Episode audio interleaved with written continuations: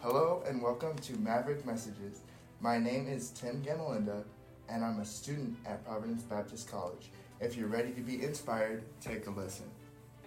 All right. This is a, this is a little different message today, though critically important for you for the rest of your life.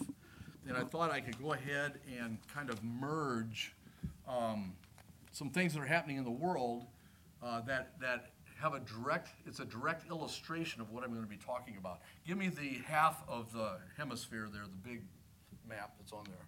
Oh, look at that. okay, you can see on both sides. See the little red thing right here? In the scope of the whole world, or at least of this part right here. That's where Israel is. That's how small of a landmass we're talking about. Just a little bitty place there. Go ahead to the next map. One that um, has Israel, Jordan, all over. Yeah. so this is the area of the Middle East that we're talking about. Okay, you got here's right here is you got the Jordan River, Galilee, Dead Sea. Here's the Mediterranean. And then on the outer edges of this, Syria, up here's Lebanon, Syria, Jordan, Saudi Arabia. This is the Sinai Peninsula is controlled by Egypt and historically has been. Terms you may have heard, Gaza Strip. This is where the Hamas is lobbing rockets into Israel from this place right here. And you can see it just down here. Okay? Uh, that historically was a part of Egypt, and, and I'll, I'll talk about a little, go back to the other one, a little bit generically, a little bit later. this is what's called the West Bank. The reason they call it the West Bank is because, like I said, here's Galilee, Jordan, and the Dead Sea, and it's on the west side of the water. So they call it, historically, they've just called that the West Bank. Up here is what's called the Golan Heights. This typically has been influenced to a, a, a great degree. You got Syria that's up here, and they're, they're a part of that influence. Lebanon is right here. and so this is the area right now that is under contention, what's happening here in the world. Uh, just a little historical perspective on it. At the end of World War II, the United Nations got together, not us, not Israel by itself. The United Nations got together and gave this area here, that's kind of in the orange, for the nation of Israel to come back together again, of course, which is absolute fulfilled prophecy. But, but so we're talking right after World War II, they gave them this area in here. Now, since that happened, I think 1948, Israel has constantly been under direct or indirect attack by all the other Arab people that are around here, the, specifically what's called the Palestinians. Okay? Now, in the 60s, then a little bit later in the 70s, there have been attacks mounted against Israel, and you'd think the stupid Arabs would get the idea because every time they do it, the Jews smack them down. But, you know, wait 10 or 15 years, they try it again, the Jews smack them down again. Well, what happened in the 60s is they had the Six Day War where Egypt, which at one time was fiercely opposed to uh, uh, Israel, which is up here, led the Arab countries around here in what was called the Six Day War which it only took Israel six days to completely defeat them. Now, you got to give Egypt credit, because from that time on, they've really been kind of okay with Israel. At least they're smart enough to figure that out, right? Everybody's following it over here, same thing. Israel, Gaza Strip, West Bank, Golan Heights up here. Egypt has controlled the Sinai. Well, in the 60s, then, what happened was Israel won the Six Day War, and they took over this area of the West Bank, which was originally not theirs. So right now it's an occupied area. The Golan Heights, the same thing happened up here. and Gaza, the same thing happened down here. Now they gave Gaza back to the Palestinians. They gave this back to the Palestinians for a while, and this up here. What happened though was, again, Israel maintained though blockade rights over this, and that's still the status that they're in today. The Palestinians occupy this, but no other airplanes can fly by, no other military vehicles can come or go in there. Israel has a blockade around them and has had for two or three decades. So that's where the rockets, this is where the attack came from a month ago into Israel. The Palestinians, specifically the Hamas, which is in this little area right here, began lobbing dozens and dozens and dozens of rockets into Israel, indiscriminately killing 1,400 people. Not just soldiers. In fact, the majority were not. 1,400 people. And Israel then mounted, very shortly after that, mounted a huge rocket barrage that's been going on for a month. I mean, rocket after rocket, they're just, I mean, just probably the term I always use is nuking them practically without nuclear weapons. So they are just ma- mashing away at the Hamas that's in here. Now, the, the problem is, initially, nobody had, I don't say nobody, but the Palestinians that hate Israel, and by the way, their stated motto is from the river to the sea. So, what do you think that means? I, could give every one of you a piece of paper in here, and you'd write down, you know what that means. That means push them back from here into the ocean. Israel has no place to go. They're, they are backed up against the Mediterranean Sea. They can't go north, they can't go south. They're, they're stuck here. And the Palestinians' stated motto is from the river to the sea. All right? So, Israel, in reply to 1,400 of their people being killed almost right away, starts lobbing rockets and stuff into the Gaza area here. I mentioned 1,400. I, that, I was trying to remember what that na- number is now. It's up to 2,000 some, I think, that, are, that have been killed of the Jews. But it's, it's, the number is closer to like 50, 60,000 that have been killed down here by the Jews lobbing rockets. They, they had not done a ground assault in there until just the last couple of days. So they started, and they had the, the whole central area of Gaza is Gaza City. They have it surrounded. In fact, they had it cut in half, and they're ready to just launch an assault in there. Now, here's what the situation is all around America, Palestinian and Arab people are standing up and condemning the Jews for what they did because they're killing uh, uh, normal citizens, they're killing non combatants, and they're trying to make a big deal out of this. Well, the problem with that is did Gaza and the Hamas care when 1,400 people of the Jews got killed? No, they didn't. So when Israel turns around and does the same thing back to them, now everybody's getting all upset about it. That's what, and in a lot of college campuses, Palestinian protests are the pre- prevailing protest. There's a lot of people that are condemning Israel now. And it all goes back to the fact that the Palestinians hate the Jews for getting this at all. They were opposed to it in the 40s and have been opposed to it ever since, and they do everything they can to make life miserable for Israel, except we know they're God's chosen people. And so they do a pretty good job of taking care of themselves, you know. It's not like they even need us. That's what's so cool about having them as friends. Other friends that we have constantly sucking on us for everything that we have. Israel says, no, we got it. We got it. Don't worry. And, and they do. And so right now, this area is, contr- it's, it's, it's a kind of a bilateral occupation. Arabs and Jews have lived in relative harmony in this area here for some time, but Israel has governance of it. They're in charge of that area now. And, and they've been doing just fine in kind of a unified, occupied area here. The Jews took the Golan Heights up here from Lebanon and Syria, this portion of it, and they have uh, the oversight of that. In fact, years ago, let's see, we went to Israel, Miss Hall and I, 80, might have been 83. And that was, I mean, all, all the players were in place, they just weren't battling each other as it was now. We had the chance to go through the Golan Heights up into Lebanon with a tour bus.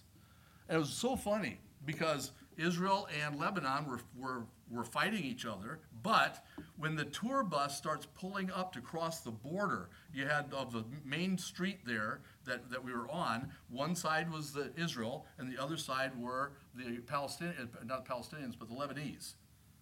And we come pulling up, and there's a huge flagpole.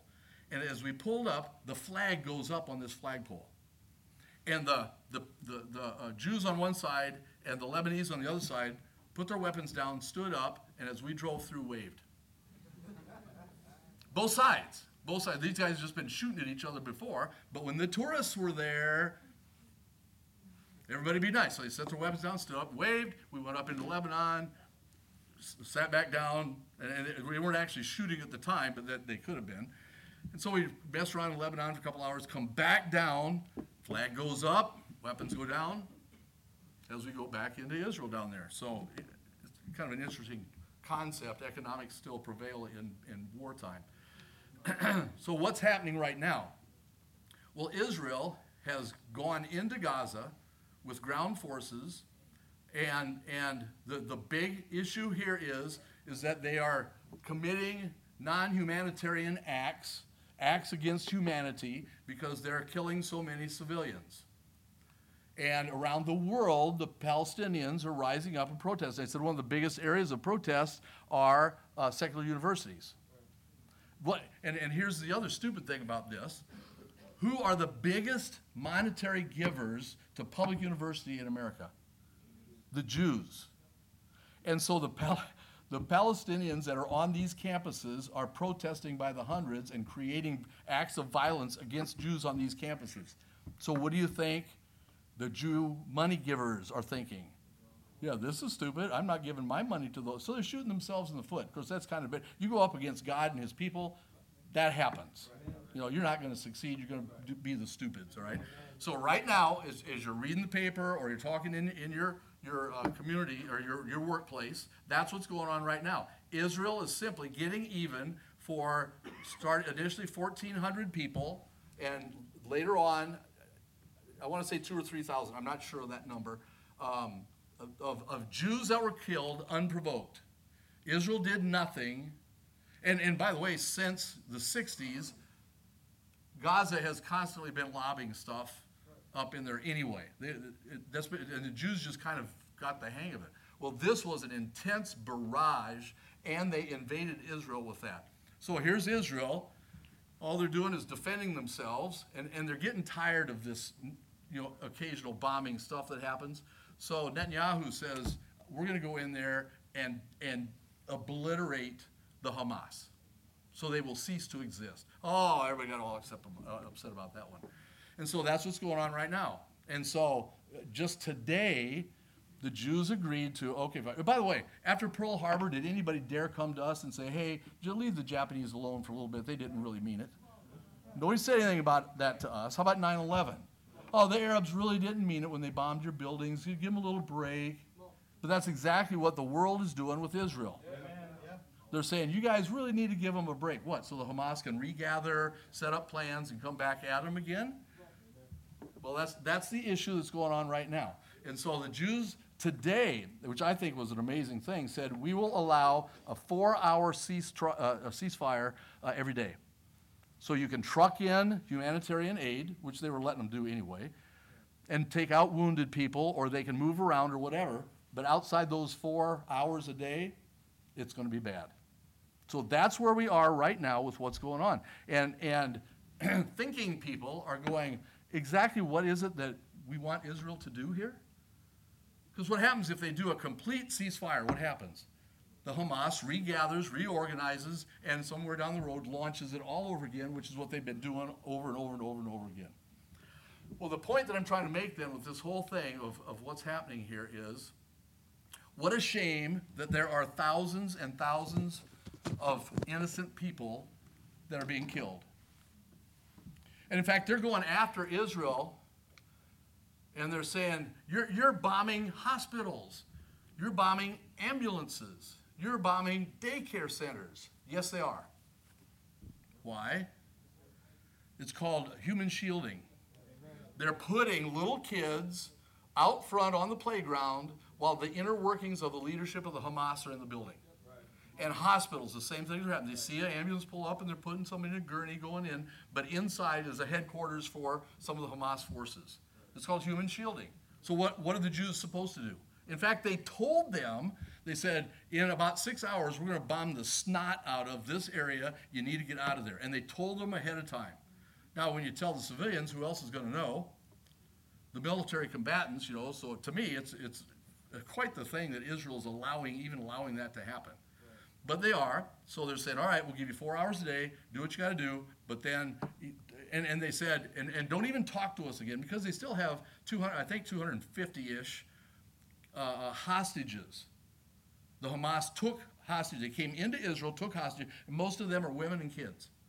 And, and on the day that it happened, they sent pictures of children being beheaded, women being raped, uh, and, and all of that, which what they were doing with the hostages that they took, and they still have. And the Jews are going, free the hostages or don't even talk to us.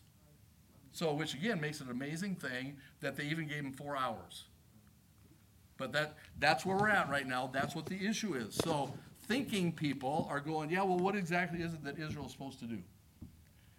And we have not, and, and they're, they're a little bit concerned because up above here, in that Golan Heights area, Syria and Lebanon, up in here, is what's called the Hezbollah, which is another group, just like the Hamas, that hates Israel, but these have to be a little bit brighter people because they're not exactly launching anything right now after seeing the smackdown that Israel's doing to the Hamas. But they're up there, and, they're, and, and Israel is concerned that if they launch an attack, because they hate Israel just as much as the, the Hamas. Ha- Hamas, Hezbollah, those are the two main groups. And what Israel's concerned of is if they launch up to here, now you have a, a two front war going on, which is very difficult to, to manage when you got from two completely different battles are taking place. So they're concerned about that being the case. So there's an awful lot of thre- threatening going on, and even the United States is behind the scenes going, listen, you guys had better not attack into Israel. You better not. And we're going to these countries here. In fact, our Secretary of State has ended up circulating through some of these leaders up here, and he's not saying what the message is, but it's got to be, listen, you better not get involved with this. And they haven't so far. So that's what the issue is. But the, the tragedy of this whole thing is the civilian casualties that are taking place. You should be in Genesis chapter 20. And Abraham journeyed from thence, verse number one. Abraham journeyed from thence toward the south country and dwelt between Kadesh and Shur, and sojourned in Gerar. And Abraham said of Sarah his wife, She is my sister. And Abimelech, king of Gerar, sent and took Sarah. Well, what, what's true about this? She was a half sister. All right, so he didn't lie. But how do you think Sarah felt about this? Her husband throws her under the bus. Yeah, sure, here, take her. Just don't kill me. She couldn't have been very happy about it, I don't think. But God came to Abimelech in a dream by night and said unto him, Behold, thou art but a dead man for the woman which thou hast taken, for she is. A man. Stop and think for a minute here, too. The king can have anybody he wants. He's going to take ugly dogs? No, she's got to be a babe, right? She was 89 years old. She was 89 years old, and this king still wanted her. That must have been a good looker, all right? Or, or Abimelech was blind. I'm not sure which the case was. Says, uh, Behold, thou art but a dead man for the woman which thou hast taken, for she is a man's wife. But Abimelech had not come near her. And he said, Lord, wilt thou slay also a righteous nation? Said he not unto me, She is my sister? And she, even herself, said, He is my brother. In the integrity of my heart and innocency of my hands have I done this. And God said unto him in a dream, Yeah, I know thou hast uh, thou didst this in the integrity of thy heart, for I also withheld thee from sinning against her. Therefore, uh, therefore suffered I thee not to touch her. Now therefore restore the man his wife, for he is a prophet, and he shall pray for thee, and thou shalt live. And if thou restore her not, know thou that thou shalt surely die, thou and what? All that are thine. The concept here is a concept of collateral damage. Collateral damage. Collateral damage, and sometimes it's called unintended circumstances. But the collateral damage idea is what's happening over in the Middle East right now, where innocent people are being affected by decisions that other folks make. And we don't have to look very far in the Bible even to see some of the examples of decisions that people made that were tragic to others around them that really had nothing to do with the situation. Uh, I put down here just a couple of them. Uh, Abraham takes Lot with him when he leaves to go to the promised land. Well, what, what's the result of that? Abraham has pr- troubles from then on with Lot and, and, and people associated with him, uh, even to the point of Sodom and Gomorrah where he has to rescue him and help him out, and, and, and, and Lot, even in the decision to go down there, what, what happens to his family? All but his two daughters are killed or wiped out. So you have an example here of collateral damage, things that happen because decisions that were made. Abraham takes Hagar because Sarah couldn't have a baby at the time or didn't. So he takes Hagar, and what's the, what's the result of that? the Arab nations are formed. All of the problems that are going on right now can be traced back to Abraham taking Hagar as a wife, and the Ishmaelites, who are the Arabs, they've had problems with them ever since. And that's because Abraham didn't have the faith in, in believing that God was going to continue to run the blessing through his seed, uh, and that seed was not Hagar. So they had problems with that. David and Bathsheba. Well, the issue that happened with that, well, it was fourfold the damage that happened after that. The baby died, Tamar was raped, uh, raped and Amnon and Absalom were killed. Those guys have anything to do with any of that? No. Unintended consequences. uh, in, in Numbers chapter 16, you got Korah. Korah speaks against Moses. What are you doing being in charge? Who put you in charge? And his question is leadership. And what ends up happening? His entire family is swallowed up and destroyed. Men, other men, relatives, women, children, did they have anything to do with the issue here? No. Unintended consequences. These are collateral damage. These are, these are problems that are caused by decisions that people end up making. Even you have it in Achan, in the story of Achan, where he took some of the spoils from Jericho it caused the nation of Israel to lose at Ai, which is a vastly in, inferior country at the time. They, they thought, ah, this will be a piece of cake, we can do this, and Ai smacked them down. And so, as a result, uh, they lost initially to Ai, and then they also had his family ended up being stoned to death. People that had nothing to do with it whatsoever. And I could go on and on and on. Even in U.S. history, we have examples of that. Pearl Harbor, they knew the Japanese were coming. People knew the Japanese, or at least that's what the indications were. They sent that message to headquarters, and whoever was there in charge didn't believe them, just set the report aside, and we ended up with 2,400 people that ended up dying at Pearl Harbor. Because of one decision one guy made. Collateral damage. um, Afghanistan. We were there for quite a while. Um, Trump had a plan for us to leave. That was always the plan for us all together. We train up the soldiers that are there, that are on our side, but we end up pulling out. Uh, Biden gets into office and he says we're going to be out of there in like 30 days. Gave no chance whatsoever for the Afghani people to get trained up to the final eh, uh, degree that they needed to, especially on the equipment that we had. Plus, the biggest thing that was there is there were hundreds of Afghan people that came to us and said, We will help you by being translators. So, in essence, they're turning against the Afghani people that were fighting against us and saying, United States, we believe in your cause and we'll help you. When Biden took off 30 days later, he left them there. And they've been slaughtered ever since. You don't hear a lot about it because Biden's in office.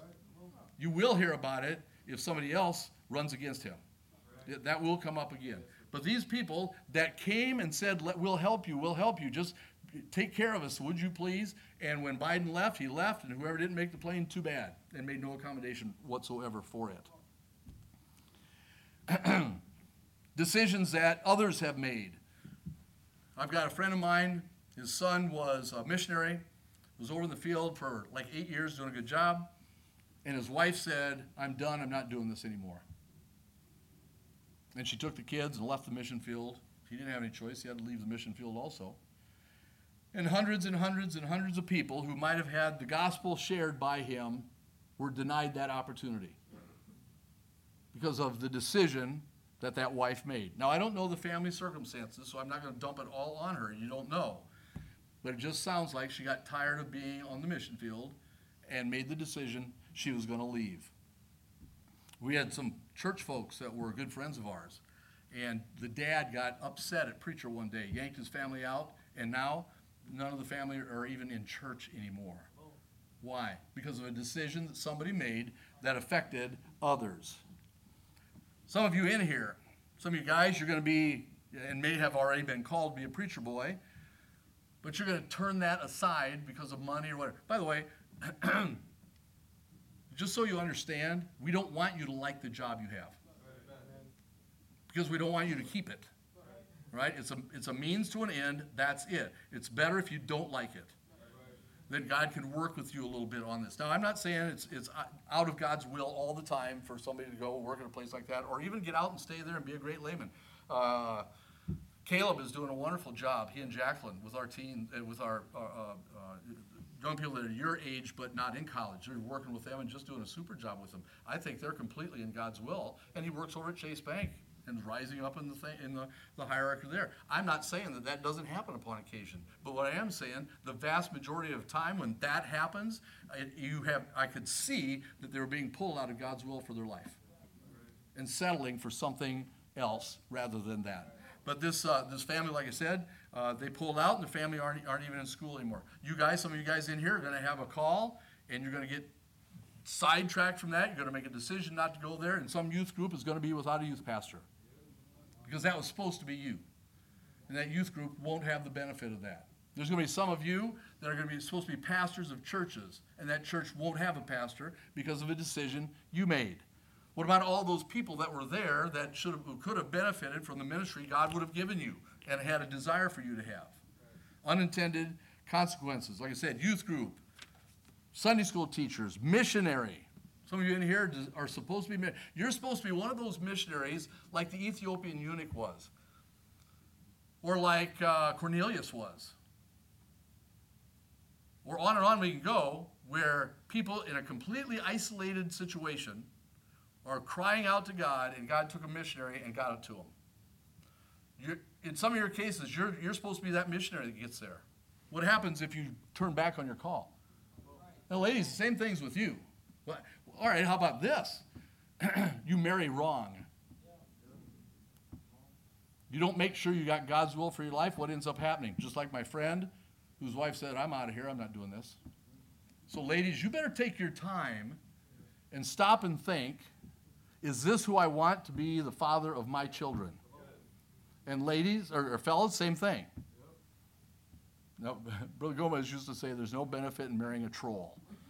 We don't have any trolls in here, so.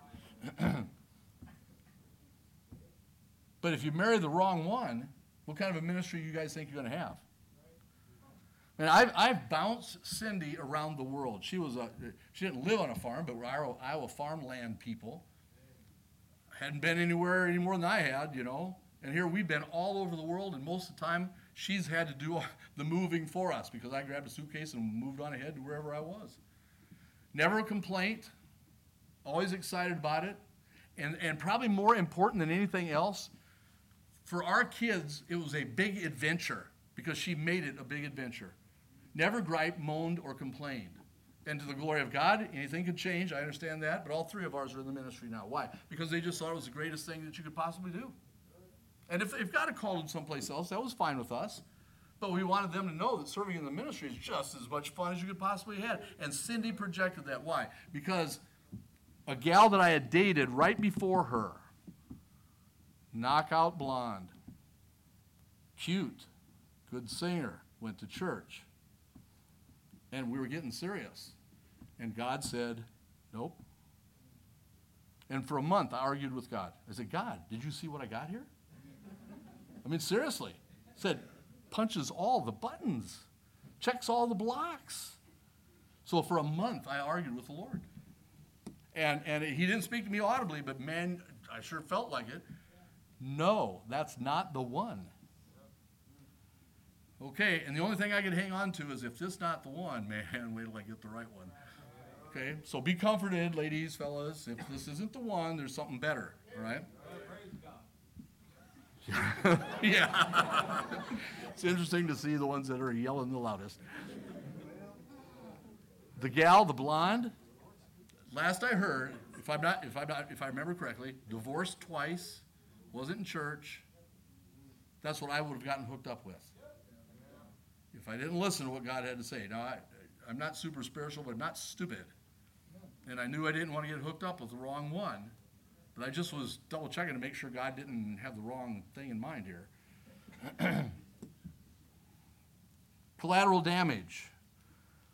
You don't know what track or branch of life you're cut off that God had intended to go ahead. Who knows what lineage you're in line for, that if you marry the wrong one, that lineage is cut off. We don't know. It's incumbent upon us to make the decisions that we need to make, understanding there will always be collateral damage that takes place if we're not careful. But you know what? there's also collateral benefits for doing the right thing. You- understand that if Noah said, would have said, I'm not building an ark, I don't even know what that is, where would we all be today? Yeah, not here along with everybody else. Because Noah was obedient, the human race continued. Major benefit in him making the right decision. What if Moses would have turned, would not have turned his back on Egypt? Folks, there's some people that said he was second or third in line to be Pharaoh. Highly educated, very influential, high up, but understood that that wasn't his people and God had something for him to do when he turned his back on Egypt. That decision that he made allowed the nation of Israel to continue along. Later on, Esther, you know the story, that Israel in that area was about to be stomped out. And Mordecai says, You got to go talk to him. Got to go talk to the king. She says, I can't do that. She probably is a young teen. I can't do that. Are you kidding? He's gonna. Anybody goes to see him, they get killed. Mordecai says, I don't care. Somebody's got to do it. You're the only one that can. And she said, Okay. Went to see the king. The nation of Israel was saved as a result of that decision, that early on in her life decision that that one little girl made protected the entire nation of Israel that at least was in that area. And then, of course, we could always say, if the Lord wouldn't have cared, where would we be? Well, in the Philippines, after World War II, hundreds and hundreds of missionaries went over there to reach them with the gospel. I think it was MacArthur that said, listen, we have to have them in Japan too. But we didn't send any. What's happening in the Philippines today? Revival is taking place. People are getting saved by the thousands over there. What's happening in Japan? Nothing. Completely cold to the gospel. I mean, isolated onesie twosies here, but certainly no national interest whatsoever. Why? Because we didn't send the missionaries over there. Unintended consequences. Brother Gomez came up to do one semester, and then he was going to go back home, be an assistant pastor. What if he'd have done that? Where would we all be? Not seated here. That he ended up making the decision that he was going to stay there four years, get the education that he needed, and as a result of that, God blessed him and everything that you see around here. And I appreciate so much Brother uh, Kavanaugh, who's doing a wonderful job of continuing to carry the banner. Brother Gomez put this into place, and then a bunch of people early on helped and listened. And as a result, we're all here in this room today together because of that. An older neighbor lady decided she wanted to get a couple little kids to Daily Vacation Bible School. I enjoyed Brother Anderson's testimony the other night, if you heard it. Daily Vacation Bible School influence. But a neighbor lady took two little kids to Daily Vacation Bible School, my sister and I, and we ended up getting saved as a result of that. My folks never went to church much. What if she had decided, well, I, I, I, it's not that big a deal, and would have never invited us to come? I wouldn't have had the opportunity to do some really, really fun things. Again, I'm not trying to pat myself on the back, but Brother, Brother Angel brought it up yesterday. We did have the privilege of being a part of starting a church in Korea. It started off just with Bible, some Bible studies. That's all we knew what to do. It wasn't a church, so we had Bible studies. Ended up growing and, and ultimately was organized as a church, and it, and it is still over there today.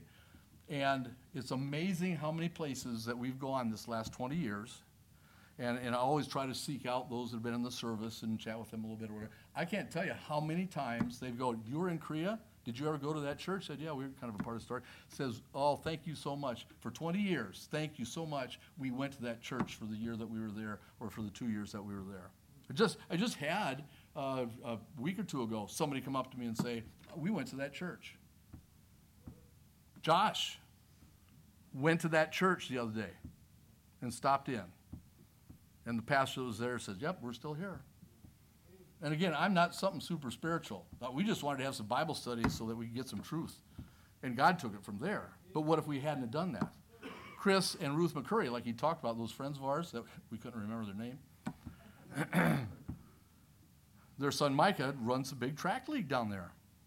And the other boys are involved in ministries over mainly over the West Coast. If that church wouldn't have been there, they wouldn't have gotten saved. Who knows where they'd be right now? Why? Intended consequences. collateral benefits. Folks, if you do what God's got for you, everything, one day we'll get to heaven, we're going to see it. Everything will be just fit perfectly. I, what do you, ladies, what do you call the, the hoop thing that's this big around and you sew it and the top of it just a beautiful pictures on that? What do you call it? Something stitch? Huh? Cross stitch. Blake knew it. Okay. Cross stitch. Beautiful pictures on the front. What's it look like on the bottom? Rat's nest, right? That, we live in the rat's nest part of this thing. And sometimes we just don't see how it all goes together. It just doesn't make sense. But God says, make the right decisions. Think, get advice, get counsel, make the right decisions, and look farther than six inches in front of your nose. What, if I make this decision, what ramifications could it have? What consequences might it have? And then one day when we get to heaven, you won't see that side anymore. You'll see this, how everything fit together, and you were a part of it. So, what's happening over in the Middle East?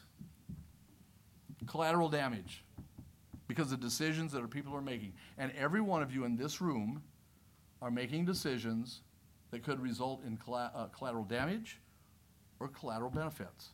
One of the great decisions in human history was World War II. We're down getting toward the end of the war. Japan had to be defeated. I think Germany had already fallen.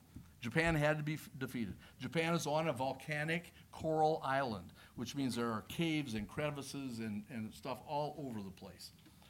And so they're trying to, Truman is, is now president, and he's trying to make the decision. He was vice president, FDR died, and Truman became president, and, and FDR had never told Truman anything about anything, didn't include him in any meetings, nothing. So he's completely unaware of what's going on. So he, t- he gets into office. Japan, it's got to be, something's got to happen with Japan because they're still fighting the war, they're killing our people.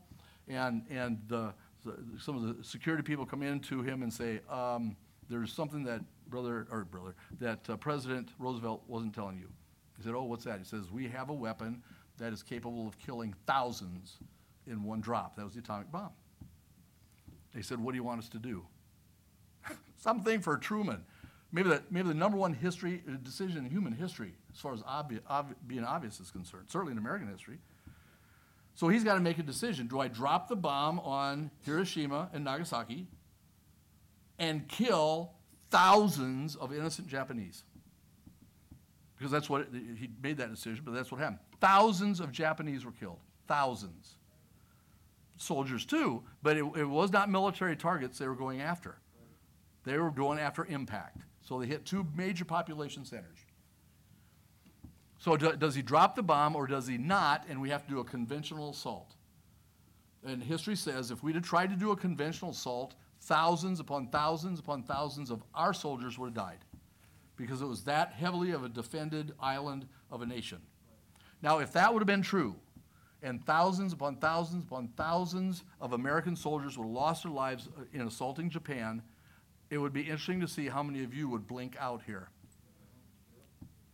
Because one of your relatives would have been one of those guys to go over in that assault and died, and that'd have been it. So Truman has to make this decision. And he's the guy that had the little plaque, I think, on his desk that says the buck stops here. He knew he had to make the decision, but there were going to be consequences. So what decision, what would, frankly, historically, what was the only decision he could make? We're at war. We're not going to let our people die. And we're going to do whatever we have to to end this as quickly as they could. Drop the bomb uh, on Hiroshima, and Japan was slow in replying. So I think two days later, he dropped one on Nagasaki, and they said, okay, we give up saving thousands and thousands and thousands of lives. Collateral damage. It's a real thing, and it's a real thing spiritually. So as you're making decisions in life, look a little bit farther than six inches in front of your nose, like I said, and see what those decisions might. You can't think short term. You have to th- be thinking long term, and sometimes you have to make the tough decisions. You have no choice. You, if you're gonna if you're gonna have the life God wants for you, and if all of the others are to have a chance at the life God has for them, then you have to make the right decision. Because what you do here ripples out through the rest. Make sure you're making the right decision. Let's pray. Thank you for joining today's Maverick message. Thank you for listening. God bless you.